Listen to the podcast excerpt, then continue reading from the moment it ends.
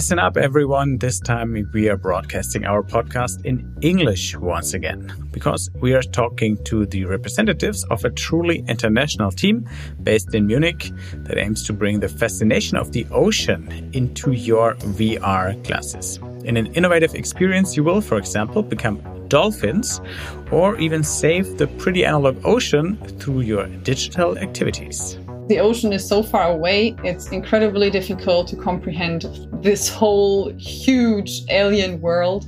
So, being there, experiencing it, will really already do a lot in the minds of people. Hi, and welcome to New Realities, the podcast by 1E9 and the XR Hub Bavaria. In this podcast, we want to present you new realities that means projects, ideas, concepts, and products in virtual, augmented, and mixed reality, or in short, in extended reality. My name is Wolfgang Kerler. I'm the editor in chief of 1E9, and for this episode, I talked to Michal Lowetzki and Ninja Müller from Cyan Planet XR for Ocean Protection about their current project, How is the Water?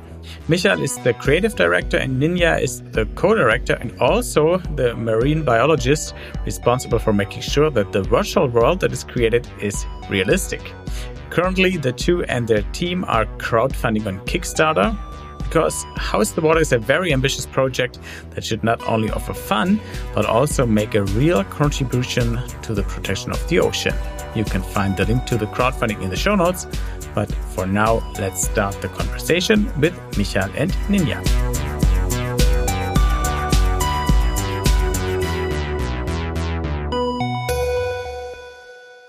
Ninja, Michal, I hope that was right. Great to have you with us today.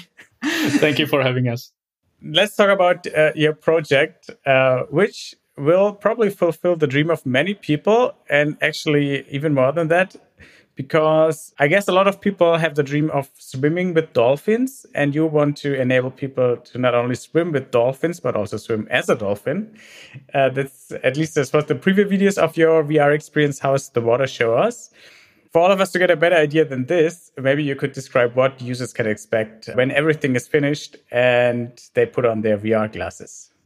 Sure. So we are building a virtual ocean where you can embody various marine species. So we'll be probably talking a lot about a dolphin experience, but the idea is that uh, in the final game, you'll be able to become a shark or a dolphin, explore the environment. Uh, as a dolphin, of course, socialize with other animals and use special skills that each animal possess because i mean as a dolphin you can use echolocation. As a um, shark you rely uh, heavily on uh, electroreception.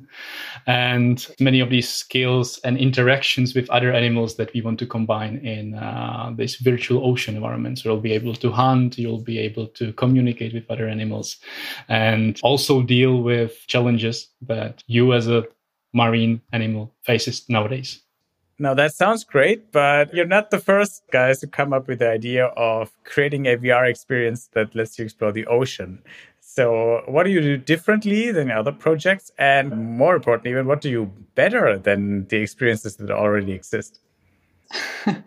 well, of course, you're right. It's it's uh, not the first ocean experience. However, it's the first experience as a local in the ocean. Usually the games are from a human perspective, it's very human centered. And as a human or a diver or uh, whatever you embody there, you are always an intruder into that world in a way. Um, you're not really part of the ecosystem. So that's what we do differently. You really become a part of it and being a part also enables you to understand it much better and to see which effects one thing has on another and all the, the intertwined interactions that happen there. So that's definitely different. and well, better personally i think what is is better about our project in that sense is that we are combining it with real world impact so we are not only bringing the ocean to people into their living room basically but we also enable them from their living room to make an impact for marine conservation because we partnered with many marine conservation organizations And in game actions are translated basically to real world impact. For example, if you're tending to your coral garden in game, then there is uh, our partnership with Reef Life Foundation and IntelliReefs that will actually deploy real coral reef structures in the real ocean. And that way you can, you know, support reef restoration very easily. And you will even see that impact again in game. So it's a both way connection of making an impact. That sounds like a lot of hard work and a very idealistic project, which I think is great. But you know, there are uh, easier ways to make money, probably. Well, the same counts for journalism. But anyway, uh, why do you do it? Why do you go on this adventure, and why do you take on this challenge? What's your goal? What drives you? Yeah, I guess you are right. We could enrich the VR environment with another zombie shooter. Uh, but for us, this is an first of all impact project and a way how to connect people with the ocean and in a way how to share our passion for the ocean with others.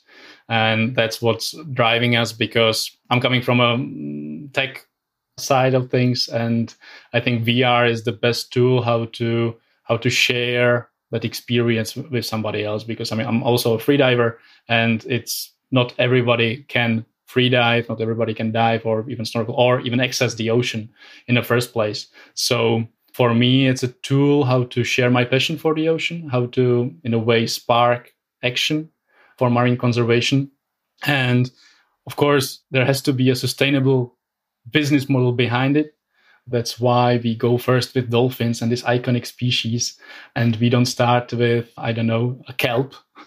but yeah, for us, it's a, it's an impact tool. The goal is to let other experience the beauty of the ocean, but also the perils that are now present. Yeah, that leads us directly to my next question because you already said, Mikhail, that you're the tech guy. And Nina, you're the science guy. I'd say you're a marine biologist. So, just to, to give people some background, I think many read something, heard something, seen something on TV, but just, you know, to clear things up how would you say do the oceans and the organisms living in the ocean do right now? What needs to be done? What are the challenges there? Well, that's a very big question. well, the ocean is big. exactly. If there was if there was one answer, we wouldn't have the problem. I hope. No. So, I mean, in general, I really like, or, or in Cyan Planet in general, we really like to communicate in a positive way. So rather putting the, the focus on uh, all the good things that are happening, because there are many amazing projects that are doing a lot for marine conservation. But still, of course, you have to say the state is not good. I mean, there are many, many different fields. Uh, plastic pollution and overfishing are now, I think, the most commonly known ones. But of course, it goes far beyond that and far beyond the scope of this podcast, I guess, to explain them all. But I think it's just important to to really make people understand it and make people talk about it. And for example, now what happened, I don't know if you watched Seaspiracy, for example. I don't want to go into the scientific accuracy. I know it's a very controversial documentary that is now out there, but the one thing that it really delivered was make people talk about the ocean and the problems there. And I think that was really important. And that's also something that we are focusing on make people talk about it, make people experience it, and make them understand and draw their own picture, you know, because just telling them, okay, there is a coral bleaching somewhere happening will probably not not help people understand it, will not help make people change something in their behavior. You're a scientist. So I guess our hope uh, that realism is uh, it's important for you. So you want to create a realistic experience, I guess. How are you going to ensure that it's realistic? So how dolphin-like will I be if I'm a dolphin in your experience? That's a very thin line to walk on, of course, because yes, we want to be realistic, especially in terms of how the interconnections are and also how the threats are impacting the life in the ocean. But of course, it can't be 100% exactly as it is in the ocean because, as you said, it's also supposed to be fun and it's also supposed to be lots of things that you can do there. So there's a very delicate balance of being realistic and having this artistic freedom that you just have in every kind of media production and even in documentaries you you usually try to still find you know a red line or a narrative or something So usually we have our lots of discussions where Michael comes up with some crazy, amazing ideas. And then I am the one who has to say, uh, yeah, we can implement it because it works somehow in the ecosystem. Or no, I'm sorry, we really can't do that. like for example we are dealing with sharks in a i would say very different way than other games movies in general because sharks are the perfect villain. They are the, you know, the brutal monsters that can all, could also in How is the Water be the perfect antagonist. But we don't do that because they are not the villain. They are not the brutal monster. And that's something that we are really working on a lot to also show yeah the realistic settings of the ocean with for example that even though of course there could be this artistic freedom of saying okay now i want the shark to be the bad guy but that's just one example of how we are then discussing you know michael is then on the side of let's create something where you know you can maybe do some stealth and uh, swim away from the uh, shark. And i'm like yeah i would rather have the shark not be the villain in the first place. So just as an example Oh, the good shark. That's nice. And if you look at the optics, how realistic will the graphics be and the scenery? Will I recognize, okay, that's the Mediterranean, that's the Pacific, or is it just a fictional ocean with all the nice fish around? Yeah, so we plan to place it in specific environments. We are starting with the subtropical tropical coral reef environment and going into um, um, open ocean environments and also want to implement uh, places like Arctics or Antarctics and going into deep sea. And that connects with different playable marine species because some species stick to shallow areas and some are more oceanic or traveling. And for example, something like a sperm whale, of course, that's an amazing uh, character to embody character to embody and go explore the deep sea with all the amazing secrets that are hiding in, in the abyss. that sounds like an adventure, but still, I gotta ask how do you make sure that it's also fun? It should have an impact, it should be realistic, it should maybe educate people in a certain way. How can it still be fun? There are many, many different see, opportunities to make it fun. Take, for example, the amazing interaction between dolphins and pufferfish when they deliberately say drag themselves to enjoy the colors underwater probably more than usual or i don't know what effects it has on a dolphin but they are definitely especially with dolphins as amazing social animals they are very I don't want to say human like, but we can see the parallels. It's a beautiful encyclopedia of different features and moments and challenges or obstacles that we can create within the game to for the player to learn but also to enjoy the game. And maybe we'll talk about it later, but we also want this to be a social experience. So ideally, if we have the resources for it, we want to create um, this as a, as a multiplayer experience that will again create more emergent gameplay out of all these interactions within the environment. In my vision, I don't want to set a set structure. You know, this is a linear narrative story and go through and learn and experience in a linear way but to give people this virtual ocean environment where they can do anything and each element will react to them as it would underwater if they were a shark or if they were a dolphin.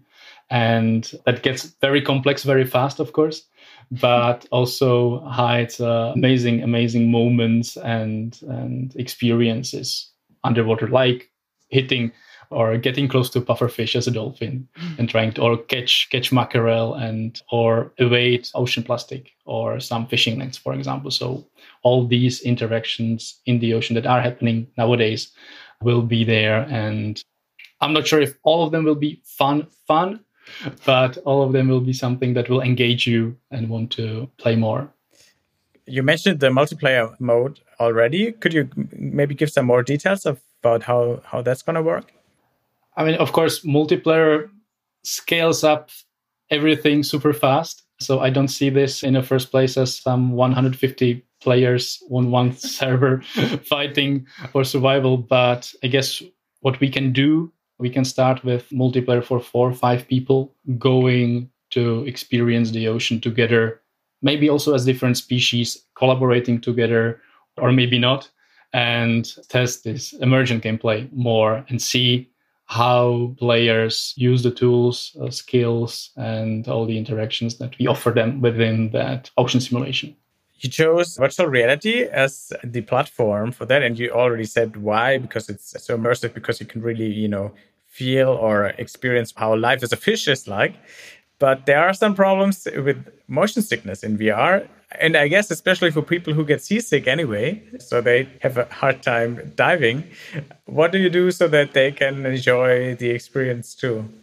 Well, of course, everybody is different, so we cannot ensure that every single person will be perfectly fine. But what we found with our specific locomotion prototype is that it actually helps people not having motion sickness. So what we are doing, you're you're basically moving like a dolphin. You have to move your head up and down, and this actual movement that you're really moving your head helps your inner ear somehow understanding. Okay, I, it makes sense that I'm moving forward. It makes sense that I'm gliding through the water. So we found we tested that with over 1,000 people now, and they were surprisingly uh, happy because of course that was the the thing that we were also scared of that uh, motion sickness will be a big problem but yeah this uh, locomotion really helps but of course you can also if you are comfortable anyway you can also use the controllers to move forward so you don't get a stiff neck after playing a few hours so yeah but so far that was luckily not a big concern for how is the water will there be emergency versions for smartphones or tablets yes. Um, so we plan to port the experience to mobile or iOS and Android and also a, a PC version during the development and, and see it's of course different design perspectives, but we'll need to port a lot. But I think it will it will work, and especially then in I don't know households or families where you have one headset then you usually have a PC or tablet so um, people can play together. And not necessarily everyone has to be in VR. And it has its limitations. The whole locomotion all the experience is gaze based from first person perspective. And of course, we are trying to limit people moving somewhere, looking somewhere else to fight the um, motion sickness. And it's then, for example, very hard if you are trying to, I don't know, herd mackerel into a bait ball by swimming around them to know spatially where you are.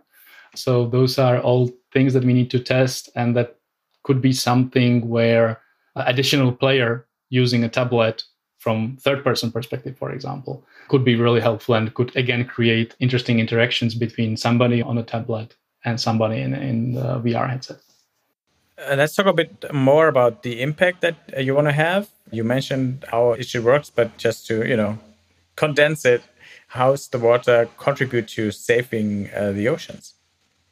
There are basically different pillars on how it should contribute to saving the oceans. One is, as I already said before, with our partner network of marine organizations, basically to really ensure that there is this measurable, tangible impact. There is not a single marine conservation organization that can tackle all the problems. That's why we partner with many of them to really provide a platform for their work, also to really support as many as possible, help them with their outreach, help them with communicating what they're actually doing, because that's a huge problem in marine conservation usually that it's just very difficult for an organization to explain to somebody what they are actually doing when they're out for one month on a boat. Like, if you've never been there, you will not understand. So, really providing them with, with an outreach tool and with a way to communicate what they are doing, and that way also supporting their work. That's one part of how we want to save the ocean with how is the water. Let's let's say, um, and the other part is, of course, the educational and the behavioral part that happens with the users that are um, playing How is the Water? Because again, the ocean is so far away, it's incredibly difficult to comprehend this whole huge alien world. So, being there, experiencing it, will really already do a lot in the minds of people. Of course, we cannot now with how is the water exactly measure what was the exact impact in each person there is research about it, and uh, it's still also in the very early stages because virtual reality in general is not yet used that much. The whole uh, research is in early stages about that. But we already know that virtual reality can have similar impacts on human pro environmental behavior as real experiences in the environment. So that is something that we also very much build How is the Water on that it will create a change, make an impact for every single person that is that is playing it. Yeah, I want to add something to that.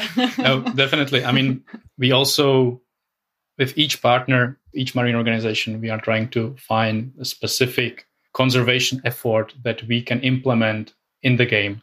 So, for example, it can be, Ninja already mentioned, uh, coral reef restoration, where when you tend to your own coral garden in the game, you have the option to directly support that real world conservation effort. But it's the similar similar narrative kind of with our uh, project Seagrass, which is a partner from UK, and they are tending uh, seagrass meadows, cetaceans conservation and protection thanks to whale and dolphin conservation. So one of the goals of the game is to bridge this gap between being engaged with the ocean and actually helping it because very often when you when you watch something on Netflix that is more pro environmental pro environment oriented yes, you are engaged, you want to help, but I mean, Netflix aim is to make you watch something more, to binge watch through the whole evening, and not one click away to actually support a cause. So I know that there's a lot of lot of negative energy around micropayments and in-app purchases and, and all that.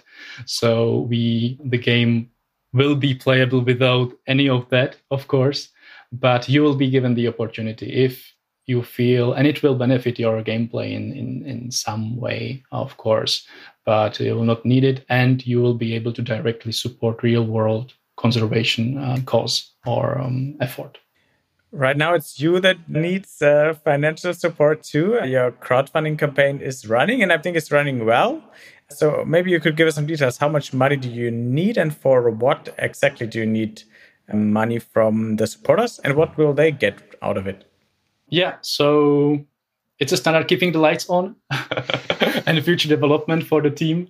But in general, it's going well. And the amount of money that we can fundraise and then also fundraise through other channels like investors, um, publishers, that will add to the whole pool. And depending on how the pool, how big is the pool, uh, we can of course scale the experience because luckily for us, this is modular a very modular development where we of course can start with a one playable character that is a dolphin in one environment and already deliver on all our goals and gameplays and we can of course go with 200 different playable species and 15 different environments and uh, make it way bigger game with much bigger budget. So right now of course, we are having the first fundraising for uh, on the Kickstarter where we need 50,000 euros as a first minimum goal with some hidden stretch goals for now. So, uh, and I think we are already on 40,000. So we are we are closing on that, and we plan to, of course, fundraise more through through other uh, channels. And the whole game should be ready in a third quarter 2022 so roughly in a year and a bit. And we, of course, in a sense of because with Kickstarter, it's amazing community that you build through Kickstarter really can help you work with the whole game, and that's what we want to do. So we want to open it to people that supported us now, that supported us early, and uh, open it uh, already in, in alpha phase, for example, where we can get their feedback and shape the game with them and then later also during early access open it to much broader audience and see where it uh, takes us because especially now nowadays it's a bit hard to do on spot or, or in, within the studio some user testing or, or going through the gameplay with testers and getting a large number of people testing the game. But also maybe to add to that i mean that was now what will the supporters have out of it once we have the pre-alpha and once we have the first demos to test. Of course, we are incredibly happy to get people on in the boat and to have them giving us feedback and develop it with us basically. But even now, already during the Kickstarter campaign, the rewards also are very impact oriented. So you can already now, through the rewards, for example, support marine conservation organizations and also what we I think didn't talk about today at all so far, and we should do that.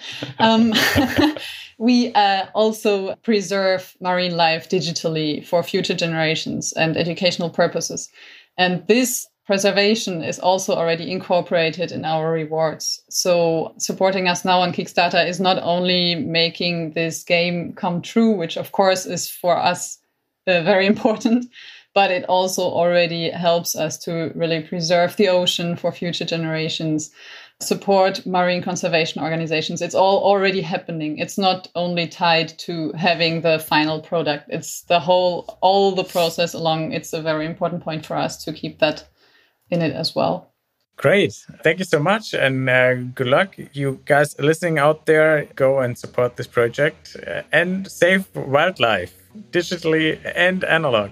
Great. So thanks for sharing these details. And we are very much looking forward to hearing more about how the project's going. Thank you. Thank, Thank you. you so much. Thank you for having us.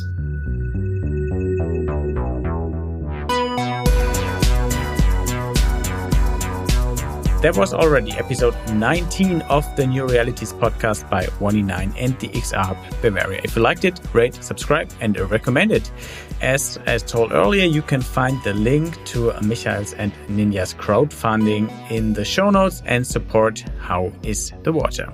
And now the credits. 1E9 is the new home for future optimists who want to make the world a better place with new ideas and technology. And apart from this podcast, 1E9 is also an online magazine, a community platform, and events. You can find all the information at 1e9.community. The XR Bavaria was founded to promote the XR community in Bavaria, to support the development and distribution of XR applications, and also to promote the visibility of Bavaria as a location for XR business. Learn more at xrhub-bavaria.de. This podcast is made possible through the support of the Bavarian State Ministry for Digital Affairs. Thanks for that, and also thanks to Daniel Jocha, our sound engineer. Hear you next time, then in German again.